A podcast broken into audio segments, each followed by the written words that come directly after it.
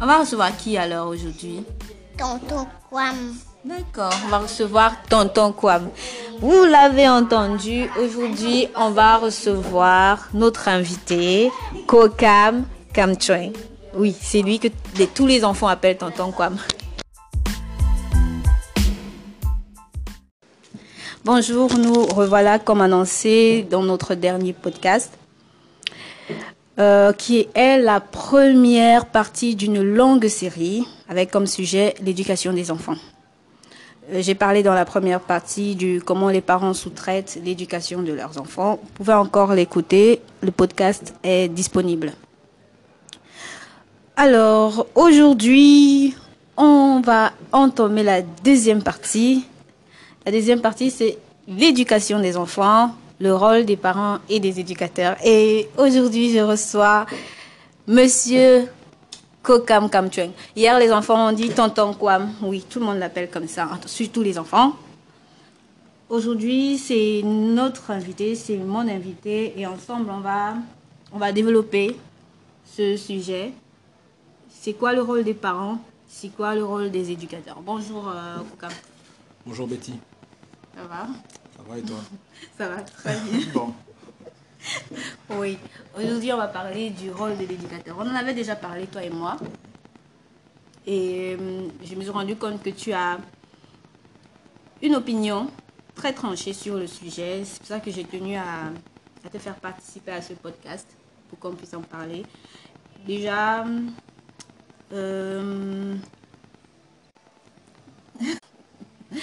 donc tu vas te présenter d'abord. Merci Betty pour l'invitation.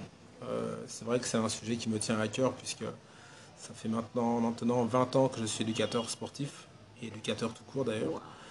Donc ça m'a permis de prendre évidemment beaucoup d'expérience et de voir beaucoup de choses, ce qu'il faut faire et surtout ce qu'il ne faut pas faire dans l'éducation des enfants. Oui. Ce qui est important, ce qu'il faut changer, ce qui doit évoluer, ce qui doit disparaître. Mmh. Et c'est vrai que dans notre pays, il y a beaucoup de choses à faire évoluer au niveau de l'éducation. Je pense que on doit créer maintenant un nouveau système et plus se demander qu'est-ce qu'on veut pour nos enfants, qu'est-ce qu'on veut pour l'avenir, quelle génération on veut créer. Et c'est en se posant ce genre de questions qu'on peut finalement mettre en place les bons outils éducatif pour que les enfants évoluent. Mais sans ces questions-là, Finalement, les enfants ne vont faire que naviguer, grandir avec leur sans cadre, sans cadre et sans mission. Or la mission, ce n'est pas eux qui peuvent la mettre en place, ce sont les enfants. C'est à nous adultes de déterminer la mission que nous voulons, non pas juste pour nos propres enfants, mais même pour les enfants du pays entier. Quelle orientation nous voulons donner au pays entier? Là, c'est le rôle des parents, des éducateurs, des professeurs, etc. Oui, justement, en parlant de cadre, aujourd'hui, on assiste à une sorte d'explosion de ce qu'on appelle la famille, famille traditionnelle. Voilà. Donc, on rencontre de plus en plus des familles monoparentales, des mamans seules, des papas seuls aussi. Des parents séparés, c'est-à-dire que l'enfant aussi peut avoir ses deux parents, mais séparés. Oui. Et des fois, des enfants qui vivent avec des grands-parents ou des tantes, des oncles. Soit qu'on a placé, soit parce qu'ils sont orphelins, soit parce que les parents ne sont pas dans des conditions acceptables pour s'en occuper. Oui. Et quand on vit dans ce genre de situation, on voit notre environnement assez mixte à ce sujet. Quelle est l'importance de l'éducation dans la famille en général ? Alors, d'abord, je voudrais juste revenir sur la disparition ou l'explosion de la famille traditionnelle. C'est vrai que c'est arrivé très rapidement en Afrique. Autant dans d'autres pays du monde, notamment en Occident, c'est arrivé depuis un certain temps. Mais avec les changements de mode de vie, je ne vais même pas dire de mœurs forcément, mais vraiment de mode de vie avec des femmes qui travaillent. Le fait même que tout le monde travaille avec des heures, des horaires assez, assez, on en a parlé au dernier podcast, des très grandes horaires, des très larges horaires de travail, ça fait que forcément, ça laisse moins de temps pour s'occuper de sa famille. Et tout le monde est un peu déchiré, et ça c'est partout sur Terre. Tout le monde est un peu déchiré finalement à chaque fois entre sa vie de famille et sa vie professionnelle. C'est vraiment de plus en plus une équation difficile. On en a déjà parlé de façon, toi et moi, sur de ce sujet et les solutions possibles. C'est vrai que sur ça, très franchement, c'est un, je ne vais pas dire un fléau, mais c'est pour moi un des problèmes majeurs du 21e siècle, à savoir quel modèle familial nous voulons pour la suite, pour nos enfants, pour nous-mêmes. Quel modèle familial nous pouvons faire qui soit adapté à nos vies professionnelles. D'accord. Et là, sur le coup, l'importance de l'éducation au sein de la famille, peu importe, que ce soit la famille restreinte, la famille élargie, dans notre contexte africain, ou plus précisément contexte camerounais, c'est quoi l'importance de l'éducation de la famille pour un enfant? Alors, on va parler du Cameroun. Ouais. D'accord. C'est vrai qu'on peut parfois, il y a plein de sujets, quand on parle d'un pays d'Afrique, on peut souvent étendre au continent, mais là on va essayer de se focaliser sur le Cameroun, puisqu'on a actuellement quelques fléaux qui touchent le Cameroun, à savoir la maltraitance infantile. C'est une réalité, on ne peut plus aujourd'hui dire que oui, mais non, mais c'est l'éducation à l'africaine, c'est faux. Voilà, tout ça c'est faux. Ouais. Ce n'est pas parce qu'on est africain qu'on doit taper l'enfant, qu'on doit ceci, cela. Taper au point de blesser. Voilà, qu'on doit l'envoyer faire X ou Y chose matin, midi, soir, c'est faux. Voilà, c'est pas une éducation africaine, c'est pas une éducation en fait. Voilà, il faut que ce soit clair. Ensuite, dans tout ça, c'est vrai qu'il y a certaines choses qui étaient peut-être adaptées à une certaine époque, ça ne l'est plus. L'enfant qui est finalement l'enfant d'une communauté dans laquelle il est en confiance, etc., ben, ça n'existe quasiment plus. Là, tu parlais des familles élargies. Pareil, on peut je pense qu'on a tous, il n'y a pas un Camerounais qui n'a pas un exemple en tête d'un abus sur un enfant, ou d'une tentative d'abus sur un enfant. Ouais. Que ce soit un abus, évidemment, des violences physiques, violences morales ou violences sexuelles. Ouais. On en a tous un en tête. D'accord, on en connaît tous. C'est devenu un fléau au Cameroun. Pourquoi? Parce qu'en fait, il faut réaliser, il faut le dire et il faut l'accepter. La cellule familiale, au sens large, ne joue plus son rôle. Voilà, ça ne marche plus. Aujourd'hui, ça ne marche plus au Cameroun. Si vous confiez votre fille, même votre fils d'ailleurs, mineur, à un oncle, enfin, vous savez que vous ne pouvez pas le confier à tous vos oncles. Vous savez même qu'il y a un nombre d'oncles minoritaires sur lesquels vous allez pouvoir vous appuyer, où vous allez pouvoir confier votre enfant avec sérénité. Je pense qu'il n'y a pas, très franchement, tu vas me dire, mais je pense qu'il n'y a pas 3 semaines qui se passent sans qu'on voit un scandale qui tourne sur Facebook avec un enfant soit qu'on a tapé, qu'on a violé, qu'on a assassiné. Et toujours dans la famille. Toujours dans la famille, voilà. Famille ou carte, voilà, élargie, c'est-à-dire que là, c'est la tantine du quartier, etc. Donc il faut se rendre compte qu'aujourd'hui, on doit changer. On doit accepter de changer, on ne peut plus se cacher. Et dans l'éducation, je pense qu'il faut maintenant avoir un cercle restreint. Et les gens doivent comprendre que les gens à qui ils confient leurs enfants doivent être à leur niveau. C'est-à-dire que si moi, j'ai un niveau d'exigence pour mon enfant, que ce soit intellectuel, dans le comportement, etc., je ne peux confier mon enfant qu'à des personnes qui m'ont prouvé qu'elles ont ce niveau. En gros. Sinon, je mets mon enfant en danger. Oui, je comprends. Donc, si je résume cette partie, c'est genre, si toi, parent, tu éduques ton enfant d'une certaine manière, tu vas être sûr que la personne à qui tu confies ton enfant éduquera ton enfant de la même manière. Exactement. Même si nous ne sommes pas tous pareils, évidemment. Oui. Ça, c'est normal. C'est genre, tu vas être sûr que si tu interdis à ton fils de déposer une bouteille sale sur ta table, quand tu n'es pas là, tu es certain que la personne à qui tu laisses ton enfant va faire pareil. Alors, sur des choses un peu plus, on va dire, un peu plus sérieuses, ouais, mais on s'est compris. Oui. Il y a le cas de la télévision, par exemple. Si je ne veux pas que mon enfant aille à la télé... Si mon enfant va chez un oncle ou une tante où il y a la télé, bon, il va regarder la télé et il n'y a pas de problème, mais Mais les gens doivent comprendre que, doivent savoir et quand même tenir compte que moi je suis contre. Et donc, même si l'enfant regarde, ils doivent réussir à faire en sorte que voilà, que l'enfant regarde de façon modérée ou contrôler. Voilà, contrôler ce que l'enfant regarde, puisque c'est vrai qu'il y a aussi ce problème-là aujourd'hui, c'est que beaucoup se débarrassent de l'enfant en le mettant devant la télé. Donc, là, je le dis à tous ceux qui nous écoutent, oui. La télé n'est pas un éducateur. Voilà, la télévision n'est pas un éducateur. J'ai eu des parents qui m'ont dit, je vais faire comment? Je vais faire comment? Et j'étais scandalisée. Comme si l'enfant était drogué. Quoi. Oui, c'est genre, elle regarde beaucoup la télé, je ne sais pas comment faire. Mais qui achète la télé? C'est le parent. Qui donne l'autorisation? Je reçois un enfant qui a la permission de manipuler la télécommande, manipuler le décodeur, il n'a que 5 ans. Et quand il arrive ici, au centre, on a l'espace vidéothèque. Donc à chaque fois, au début, quand il entrait, Tata Betty, mets la télé, on a dû faire près de 3 semaines. On n'a pas programmé des vidéos à cause de lui. Parce que j'avais besoin qu'il fasse, oui, il y a la télé, mais je ne suis pas forcément obligée d'allumer. Et aujourd'hui, il peut travailler dans la vidéothèque sans penser à la télé. La télécommande est posée, il sait manipuler, mais il peut travailler tranquillement. Il fallait alors le désintoxiquer. Donc, ça veut dire que même à la maison, moi ici, je réussis à me faire obéir. Ici au centre, je réussis à me faire obéir, je réussis à donner une ligne de conduite. Mais après, quand l'enfant rentre à la maison, je ne suis pas sûre. Est-ce que le parent continue le processus? C'est ça le véritable problème. Le souci, c'est que là, on a parlé de plusieurs éducateurs, d'accord? Les parents, les professeurs, les éducateurs dans les centres comme ici, éducateurs sportifs aussi, la famille au sens large, etc.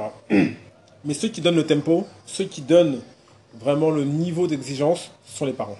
Okay. Ce sont eux les premiers. Parlons-en. Voilà. C'est quoi le rôle des parents alors? Tu vois, si les parents donnent un niveau, je sais pas, on va dire sur une échelle de 1 à 10, d'accord, un niveau de 2, toi, tu ne pourras pas faire en sorte que l'enfant ait un niveau de 10. Tu vas pouvoir apporter ta pierre à l'édifice, tu vas l'aider. Il peut parfois, parce que c'est vrai, on a tous eu un professeur ou quelqu'un qui nous a marqué.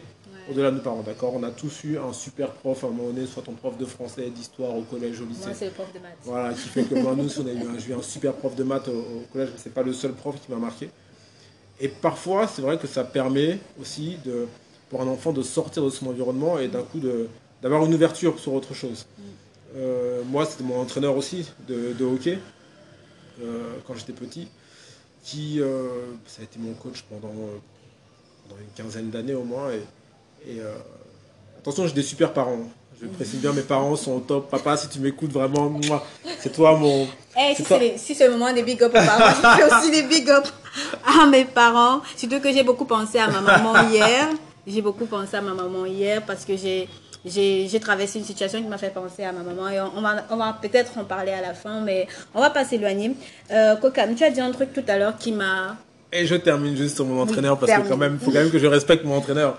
Et non, je disais juste que voilà, c'était comme un deuxième père finalement. Okay. C'était mon père du dehors. C'est-à-dire que quand j'allais... Mon père de la maison, c'était mon père de sang. Et quand j'allais au gymnase, mon père, ça devenait l'entraîneur. C'est-à-dire que je me faisais disputer, et j'écoutais comme j'écouterais mon père en fait. Même dans le coaching, quand il coachait l'équipe, je l'écoutais, je le respectais comme si c'était mon père. Donc je ne pouvais pas lui répondre ou quoi que ce soit. Des fois où je me suis fâché, c'est vraiment comme une dispute père-fils. Père-fils, oui, je le comprends. Donc en gros, l'éducateur aussi peut être un parent du dehors, comme tu as dit, en utilisant ton expression.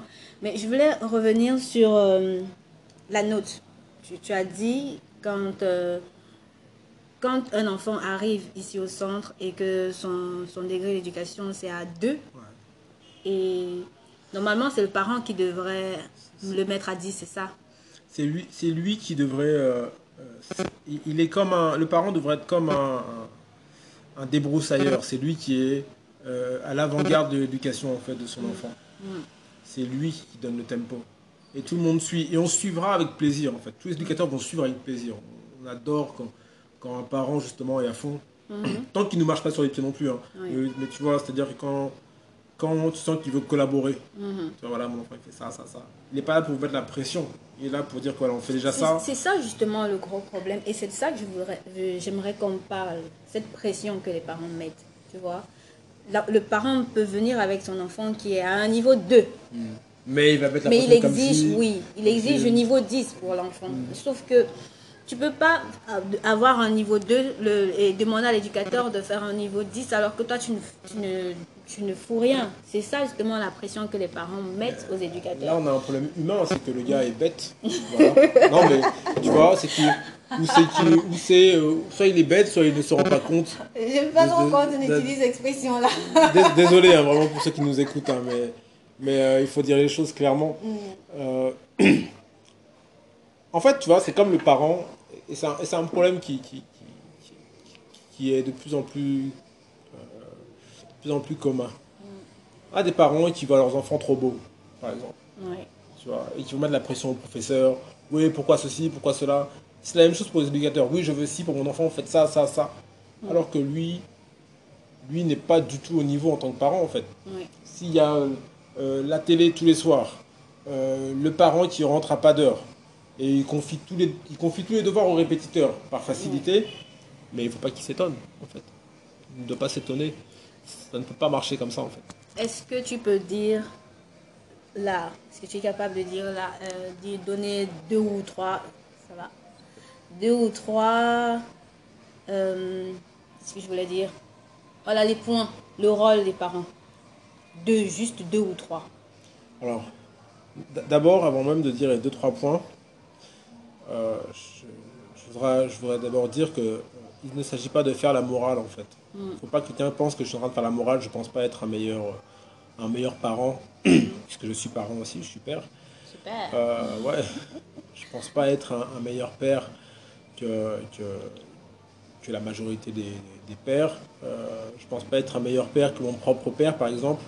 Et pourtant, mon père a plein de défauts, mais c'est un père au top, et je pense pas être meilleur que lui. Donc, je suis pas en train de faire la morale. L'idée, c'est qu'on échange, qu'on discute, et qu'on essaye de voir comment on peut corriger ensemble. C'est mettre le sujet sur la table, en fait. Tu vois, parce qu'il y a vraiment un problème. Oui, on en parle. Il y a un problème. Pas. Et moi, là, je veux en parler. Toi aussi, on en parle, mais on ne fait pas la morale aux gens. Si tous les gens qui écoutent là viennent et se mettent autour de la table, ça serait même super, en fait. Tu vois, nous, on met juste le sujet sur la table, on dit qu'il y a un problème et qu'on doit en parler pour corriger tout ça. Donc, tu me demandais 2-3 points. Le rôle des parents. Le rôle des parents. Parce que le rôle de la famille, on a dit déjà, c'est mort. La famille, à l'époque de nos parents, ce n'est plus la famille d'aujourd'hui. Aujourd'hui, c'est compliqué de... Tu vois, pour moi, c'est compliqué de laisser mon enfant n'importe où, en fermant les yeux. Alors que j'adorerais faire ça, tu vois. Vraiment, j'adorerais pouvoir dire à mon enfant, bon, bah, va ici, bon, va là-bas, va là-bas. Tu vois, et que l'enfant s'ouvre à plein de choses et voit plein de milieux différents. Malheureusement, il y a tellement d'abus que je ne peux pas me permettre... Ne serait-ce qu'une fois, tu vois. C'est pas comme si on se disait que non, ça va. Non, il suffit d'un abus pour détruire un enfant. Donc, je ne peux pas me permettre. C'est dommage. Et donc, pour revenir donc, du coup aux parents. Le rôle des parents. Le rôle des parents, c'est... alors, ils ont aussi un peu un sale rôle.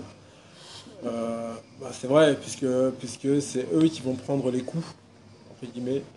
C'est eux qui vont... corriger ce qui cloche. Quand l'enfant prend une voie qui est mauvaise, c'est eux qui doivent corriger le cap, c'est eux qui doivent donner le cap aussi à l'enfant, et c'est pas toujours un cap qui est drôle. C'est eux qui font, entre guillemets, la morale à l'enfant, tout le temps. Voilà, c'est pas un rôle... c'est pas facile, en fait, au quotidien d'être parent. De toute façon, je pense que tous les parents un peu consciencieux le savent, donc c'est dur de donner 2-3... points, c'est une tendance, quoi, tu vois, c'est être là. Je pense qu'il y a la confiance, voilà, faire en sorte que tes enfants aient confiance en toi. D'accord.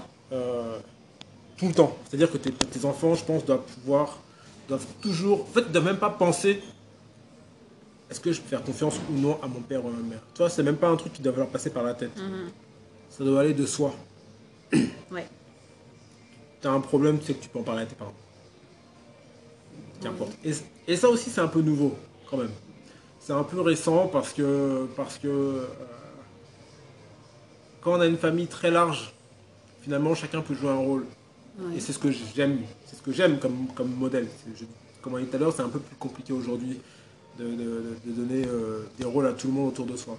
Mais aujourd'hui, le parent doit porter plusieurs casquettes. Ouais. Il est le papa sévère, le parent sévère, le parent cool, ouais. Le répétiteur, le camarade de jeu. On doit être tout ça à la fois, en fait. Oui. Finalement, aujourd'hui, le parent, à cause du fait qu'on est un cercle de plus en plus restreint autour de soi, le parent doit porter toutes les casquettes. Et en fait, moi, ce que je veux savoir, c'est est-ce qu'il existe encore des parents qui portent toutes ces casquettes-là? Amis, sévères, camarades de jeu, tout ça? Je pense que les trois quarts des parents font de leur mieux. Tu vois. Les trois quarts des parents font de leur mieux pour apporter à leurs enfants. Le problème, c'est que tu reproduis ce que tu as vécu aussi, toi. Donc si toi, tu as été éduqué d'une certaine manière, tu vas corriger deux, trois trucs, peut-être. Mais globalement, à moins qu'il y ait eu un gros traumatisme et du coup, tu fais complètement l'inverse, globalement, tu vas reproduire. Donc, les parents font comme ils peuvent, je pense. Tu vois tout ce qu'on dit depuis tout à l'heure, là. Quelqu'un qui écoute les 20 minutes là qu'on vient de faire et qui se pose en plus des questions sur l'éducation et tout, qui voit qu'il y a quelque chose qui cloche, et bien alors on vient lui donner plein de pistes, tu vois, mais il n'y a pas de... On ne sera jamais parfait. Oui. On va essayer d'être le papa sévère, le papa de confiance, enfin le parent, je crois que je dis papa parce que je m'identifie évidemment. J'ai pu comprendre. Mais, le sévère, de confiance, camarade, celui qui fait les règles, celui qui protège, etc. On veut être tout ça à la fois, mais on va faire notre mieux. Oui. Ça ne sera jamais parfait, mais ce qui compte, de toute façon, c'est qu'on fasse notre mieux et qu'on soit conscient de toutes les branches qu'on doit remplir, en fait, de toutes les casquettes qu'on doit porter. Il faut être conscient qu'on ne doit pas porter qu'une casquette. Okay. Aujourd'hui, c'est plus possible. C'est même inconcevable, tu vois, parce que c'est comme ça que ton enfant, finalement... Parce qu'il ne pourra pas te parler de certaines choses, il va en parler dehors avec des mauvaises personnes. Il aura un point de vue différent du tien, ou bien différent de la culture, de la famille. Exactement, et peut-être avec des mauvaises personnes. Oui. Qui vont entrer dans des voies, que toi, tu ne veux peut-être pas connaître pour lui. Alors, monsieur Kokam, t'entends quoi? On a déjà passé près de 20 minutes à discuter sur le sujet de... l'éducation des enfants. Aujourd'hui, on devait parler du rôle du parent et de l'éducateur. Là, on a tourné autour du rôle des parents et de la famille. Comment est-ce qu'on conçoit cela?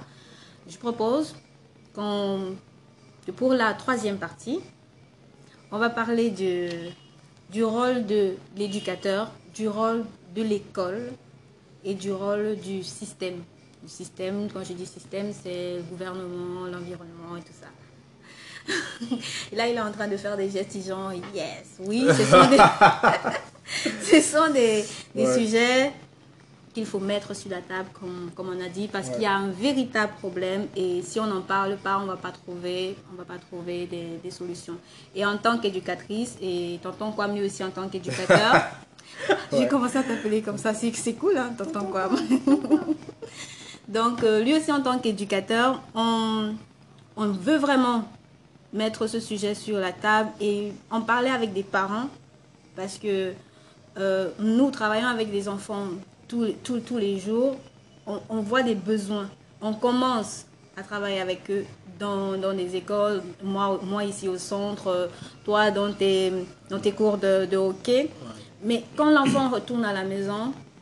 Il y a un autre rythme, c'est différent. Avec des parents, on devrait travailler en collaboration. Ouais.